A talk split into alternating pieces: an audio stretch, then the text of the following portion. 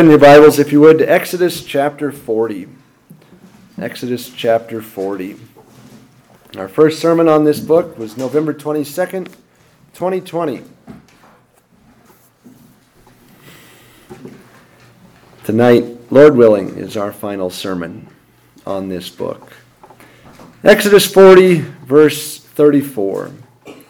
Then the cloud covered the tabernacle of meeting and the glory of the Lord filled the tabernacle. And Moses was not able to enter the tabernacle of meeting because the cloud rested above it, and the glory of the Lord filled the tabernacle.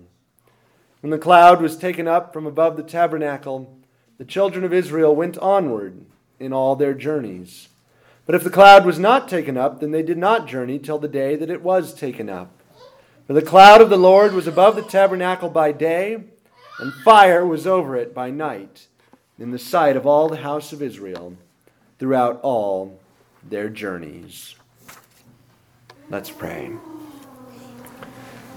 Father, we thank you that you journeyed with your people, that you were the fire wrapped in the cloud in the sight of Israel. Journey with us, Father. Lead us Thank you that we journey with Christ, our true tabernacle, and that He leads us to you, our great Father. We pray these things, asking that you would give us focus on your word, free us from distraction, help us to love to worship you. In Jesus' name we pray. Amen. Well, our book opened with Israel in Egypt enslaved under the new king who knew not Joseph, the king who was committing genocide, throwing all the Hebrew baby boys into the river. We heard how God raised up a deliverer, Moses, how he was pulled out of the river. His name means drawn out in Hebrew. He was pulled out, and he pulled out Israel. 40 years in Pharaoh's court, 40 years in the wilderness, and then he encountered a burning bush that spoke to him with the voice of God. And God at that bush told his name and commissioned Moses to go back to plague Egypt to deliver his people, which Moses did, and brought them out, brought them to Sinai. There received the law of God, the Ten Commandments, the book of the covenant, brought Israel into a renewed covenant with God, like the covenant with Abraham from 430 years previously. And then the climax of what happened at Sinai, God said, Make me a tent that I might dwell among you. They shall know that I am the Lord their God who brought them out of the land of Egypt, that I might be their God, that I might dwell among them. I am the Lord their God. Exodus 29 46. God says, I didn't bring you out just so you would be free. I brought you out so that I could dwell with you. So, the last 15 chapters of the book describe how Israel built a tent in which God could dwell with them. This tent was designed by the Almighty. He showed the pattern to Moses, he described it in great detail. We've seen how that temple, that tabernacle, was raised last week, how Moses assembled the whole thing as the Lord commanded him. Moses finished the work, and then the cloud covered the tabernacle, and God came and moved in with his people. It's at that highlight, that climax, that the book comes to an end. The book ends with the word journeys, pointing forward to Numbers and the route to the promised land, reminding us that we are called to journey with Christ, our true tabernacle, toward the Father, deeper into the knowledge of God. God's glory filled the tent of meeting. We see that in verse 34. The glory cloud covered the tabernacle, and the glory of the Lord filled the tabernacle. Moses was not able to enter. No one is inside the tabernacle at this point. I think the text is suggesting that God's glory filled the tent to such a point that in every chink under the door curtains, around the edges, light burned. The glory of God inside the tabernacle was so intense that even from the outside, Israel could say, The glory of God has filled this tabernacle. God was among them. He's still wrapped in the cloud, but his glory is there. He dwells in the midst of Israel, traveling in a tent, just as they do. And yet, even at this moment of climax where God moves in, the reader, the attentive reader, certainly is frustrated. Why can't Moses enter the tabernacle of meeting? Right? It's called the tabernacle of meeting, and we're told he could not go in and meet God. The whole reason they erected this was to meet with God. God's glory is so intense that Moses cannot go in. In other words, Exodus ends on an unresolved note. This is a reversal of the situation in chapter 33 where Moses is inside the tent and God is outside and they're speaking through a tent wall. Now, God is inside the tent and Moses is outside and they're still speaking through a tent wall. In fact, you have to turn the page to hear the resolution of this.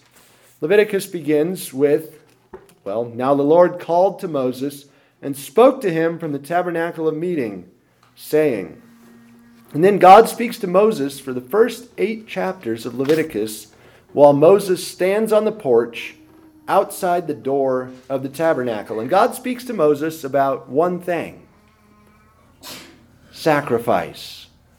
The only way into the tabernacle is through blood sacrifice. Moses, despite everything, despite all the time he spent with God, despite his face shining with the glory of the Almighty, Moses cannot simply walk up to the tabernacle and waltz into the presence of God.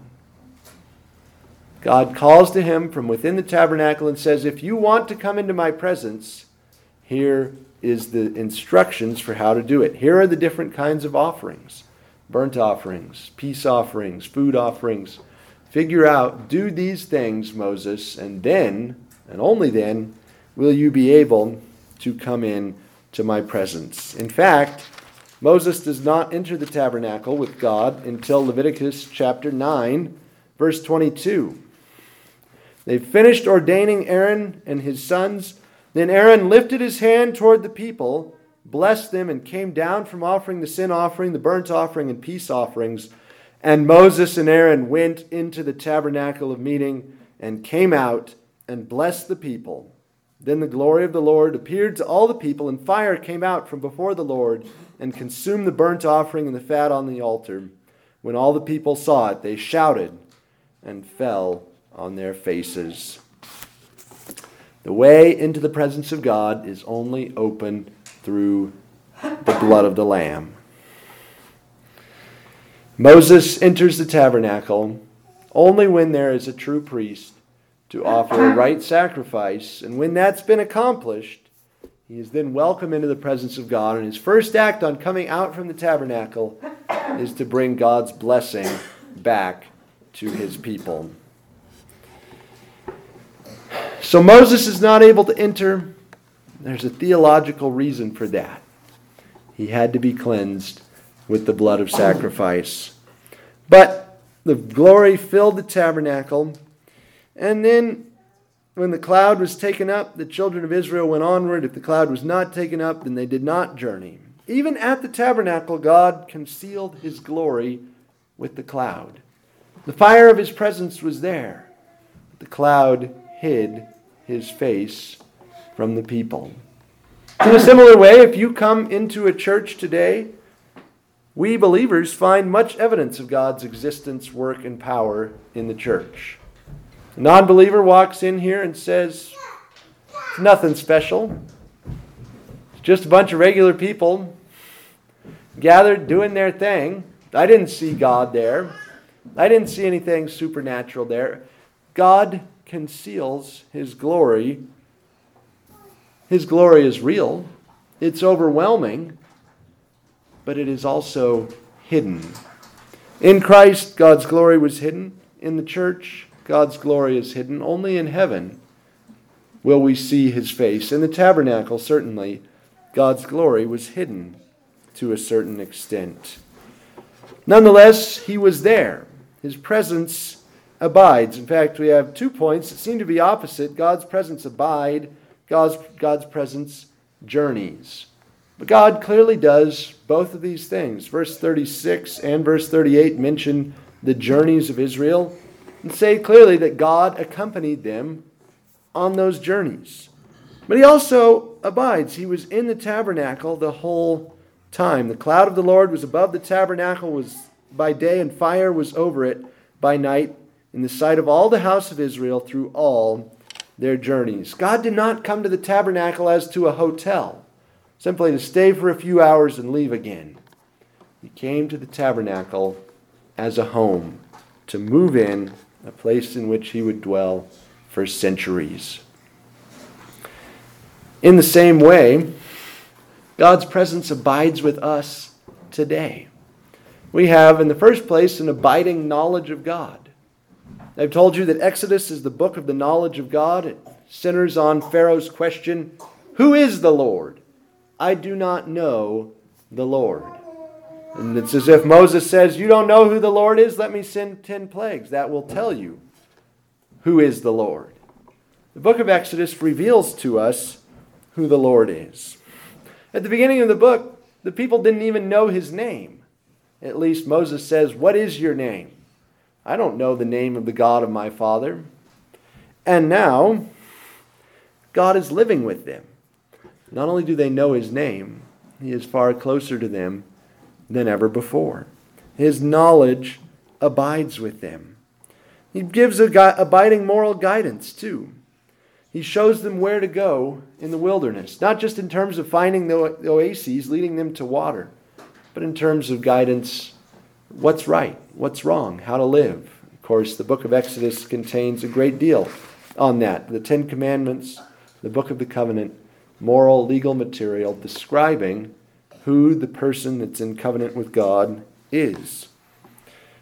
God is abiding with Israel, reminding them that his commands still apply, that he is the lawgiver, and that he is alive and well and watching. So, does the knowledge of God abide with you? You let the knowledge of God's presence guide your choices. Be driven by what His Word says about the Christian life. The abiding of God within the tabernacle, of course, is fulfilled in the abiding of Christ. John 1:14 the word became flesh and tabernacled among us. John uses that exact verb to say what was happening in the tabernacle, God's presence with his people, is happening perfectly in Jesus Christ. In Jesus, God dwells with us. He is Emmanuel.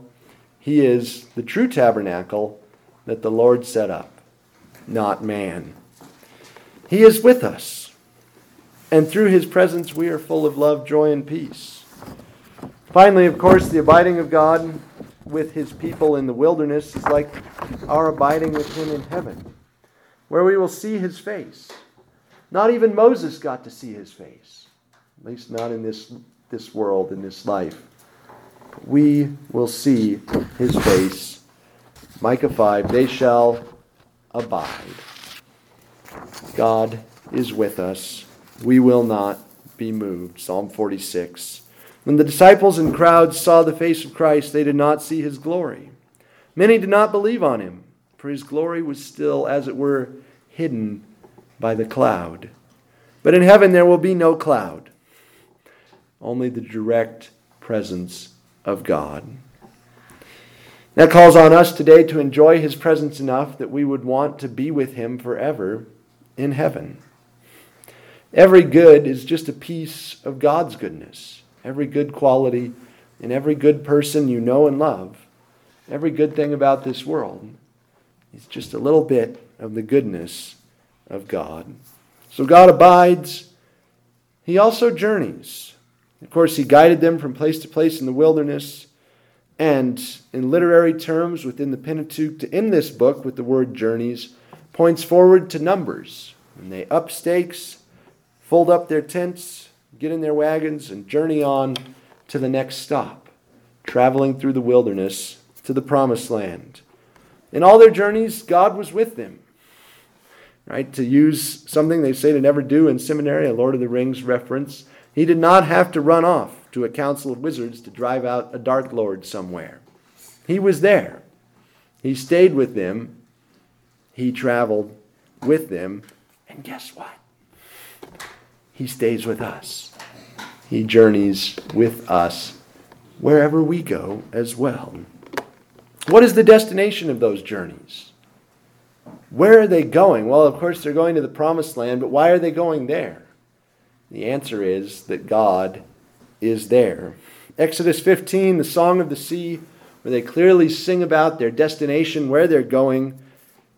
Miriam says to God, You will bring them in and plant them on your own mountain, O Lord, the place which you have made for your abode, the sanctuary, O Lord, which your hands have established. The Lord will reign forever and ever. So, where are they going? They are going toward the sanctuary built by God's own hands. Right, not to an earthly sanctuary, not to this tabernacle, as glorious as it was. That was built by human hands. But they're going to the place which God's hands established. In other words, they are journeying toward heaven. The Lord is leading them to Himself. Great quote from one of the commentaries, Thomas Joseph White. The movement from Egypt to the Promised Land is an outward symbol of a deeper and more ultimate journey the journey of humanity into the knowledge of the very life of God. I will espouse you to me in faith, and you shall know the Lord. Hosea 2:20. The supernatural faith of Israel is obscure, but the light that Israel gathers from the law is the beginning of the vision of God promised to us on the last day. Israel is traveling with God toward God. In all their journeys, He is there. And the destination is not simply an earthly promised land, as good as that was. A very sanctuary built by God's own hands. That's the goal. And that's our goal too. And God is journeying there with us. He is bringing us with Himself to Himself. How badly do you want to come and appear before God? Do you sing the song that we're about to sing? The psalm is the deer pants for water, so my soul longs for you, O God. That's what Israel needed in the wilderness. Not the comforts of civilization, but the comforts of Zion, the place that God established for himself. So, what do we do with this? Historically speaking, Israel pitched the tabernacle and God moved in and journeyed with them. The good news is that God has not changed. He still lives with us in Christ and journeys with us toward the heavenly promised land. And thus, in all our journeys, we should look for the fire of His presence. It's hidden for our protection behind His cloud. Where do we see the fire that is God? We see it whenever someone repents and turns to Christ in terms of salvation. We also see it when someone who's already a believer repents, turns away from something wicked that they were doing. We see it in the beauty of creation. We see it in the fruit of the Spirit. Look for the presence of God.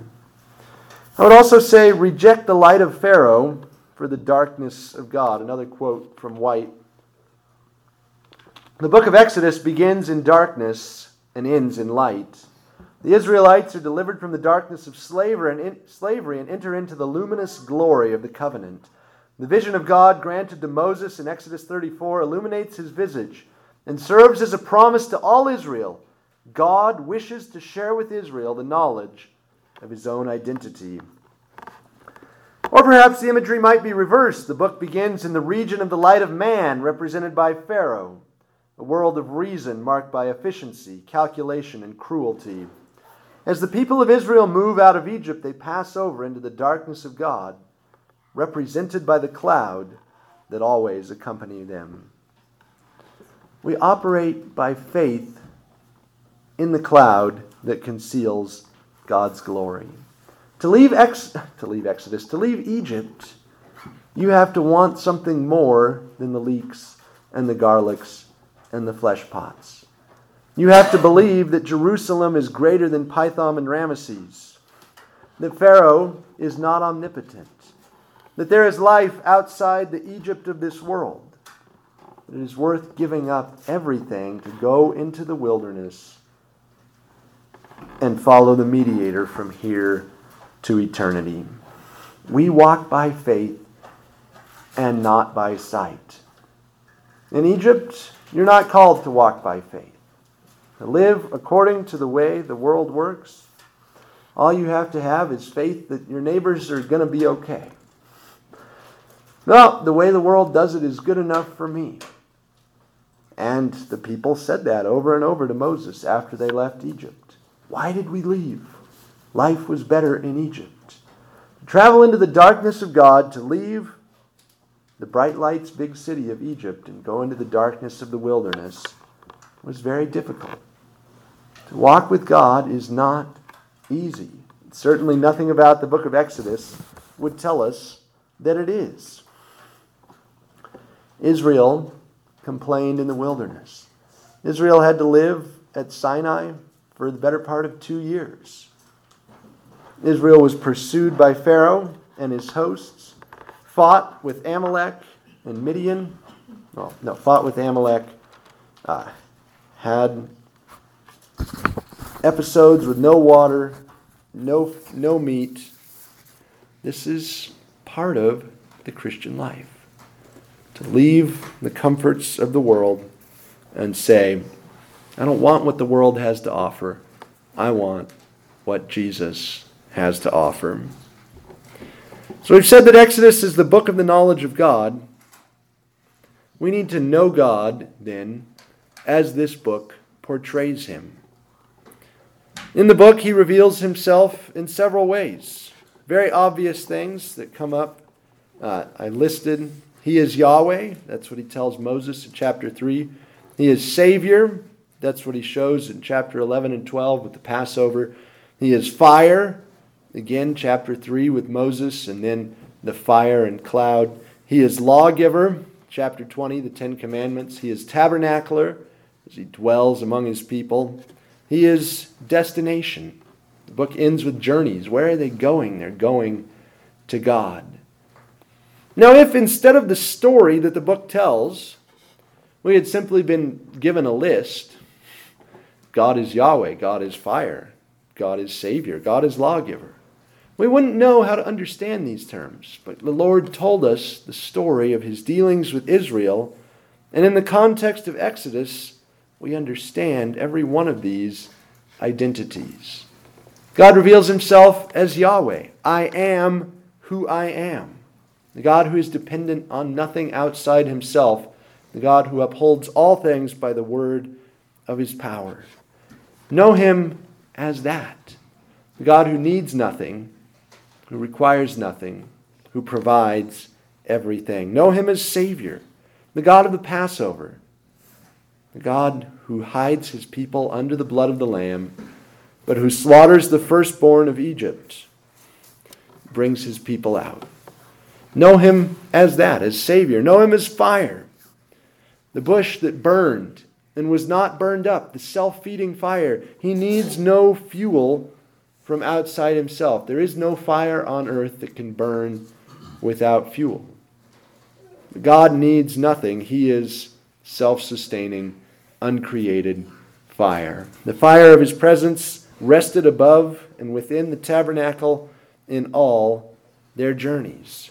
Know him as that the energy, uncontained power of God. Know him as lawgiver. You need to learn the Ten Commandments. You need to know how to apply them in every situation that comes up in life. God didn't give us the 10 suggestions, as we've all said many, many times. Know Him as the one who says, If you follow me, if you claim me, these are non negotiable. Honor your father and mother. Have no gods before me. Do not covet. Do not steal. Do not commit adultery. The Lord tells us what He wants. There's no sitting around wondering, oh, if only I knew what God requires. Know him as tabernacler. Almost 15 chapters of Exodus are given over to describing the tabernacle the preparations for the tabernacle, the materials of the tabernacle, the construction of the tabernacle, the personnel of the tabernacle, the furniture of the tabernacle. the story of how they got out of Egypt takes 15 chapters. The story of how they built the tabernacle also takes 15 chapters. Know God is the one who dwells among us. He is not remote in heaven. He is with us, Emmanuel. We don't have a cool portable tent where we can see the fire of God's presence. We have something better. We are told that God's presence is in the gathering of his people. We don't have to repair and fix it and maintain a tent. We are ministering to real, live, flesh and blood human beings. We need each other.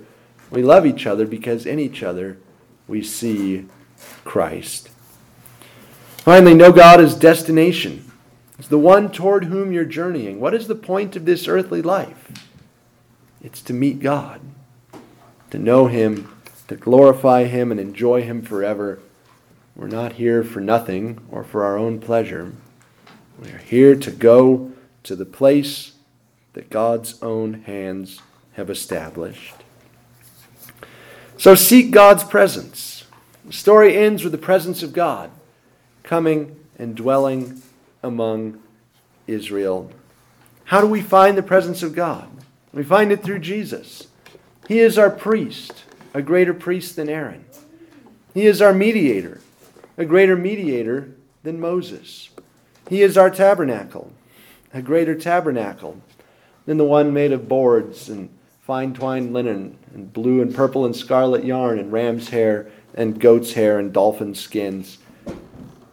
Jesus is our priest who repairs and maintains our relationship with God. He is our mediator who speaks to us on God's behalf. He is our tabernacle who dwells among us and brings the presence of God to us every day.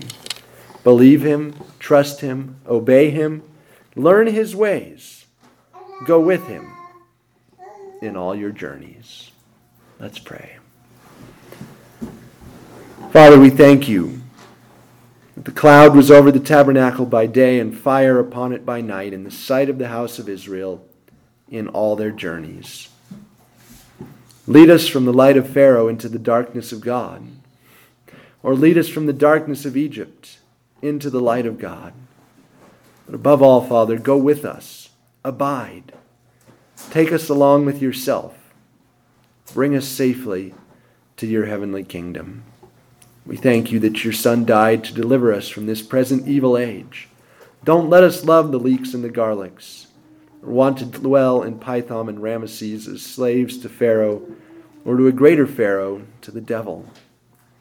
Thank you, Father, for delivering us from the world, the flesh, and the devil, bringing us out of the kingdom of darkness into the kingdom of your marvelous light. We pray that you would continue to deliver others, that you would not let hell's gates prevail. We ask these things in Jesus' name.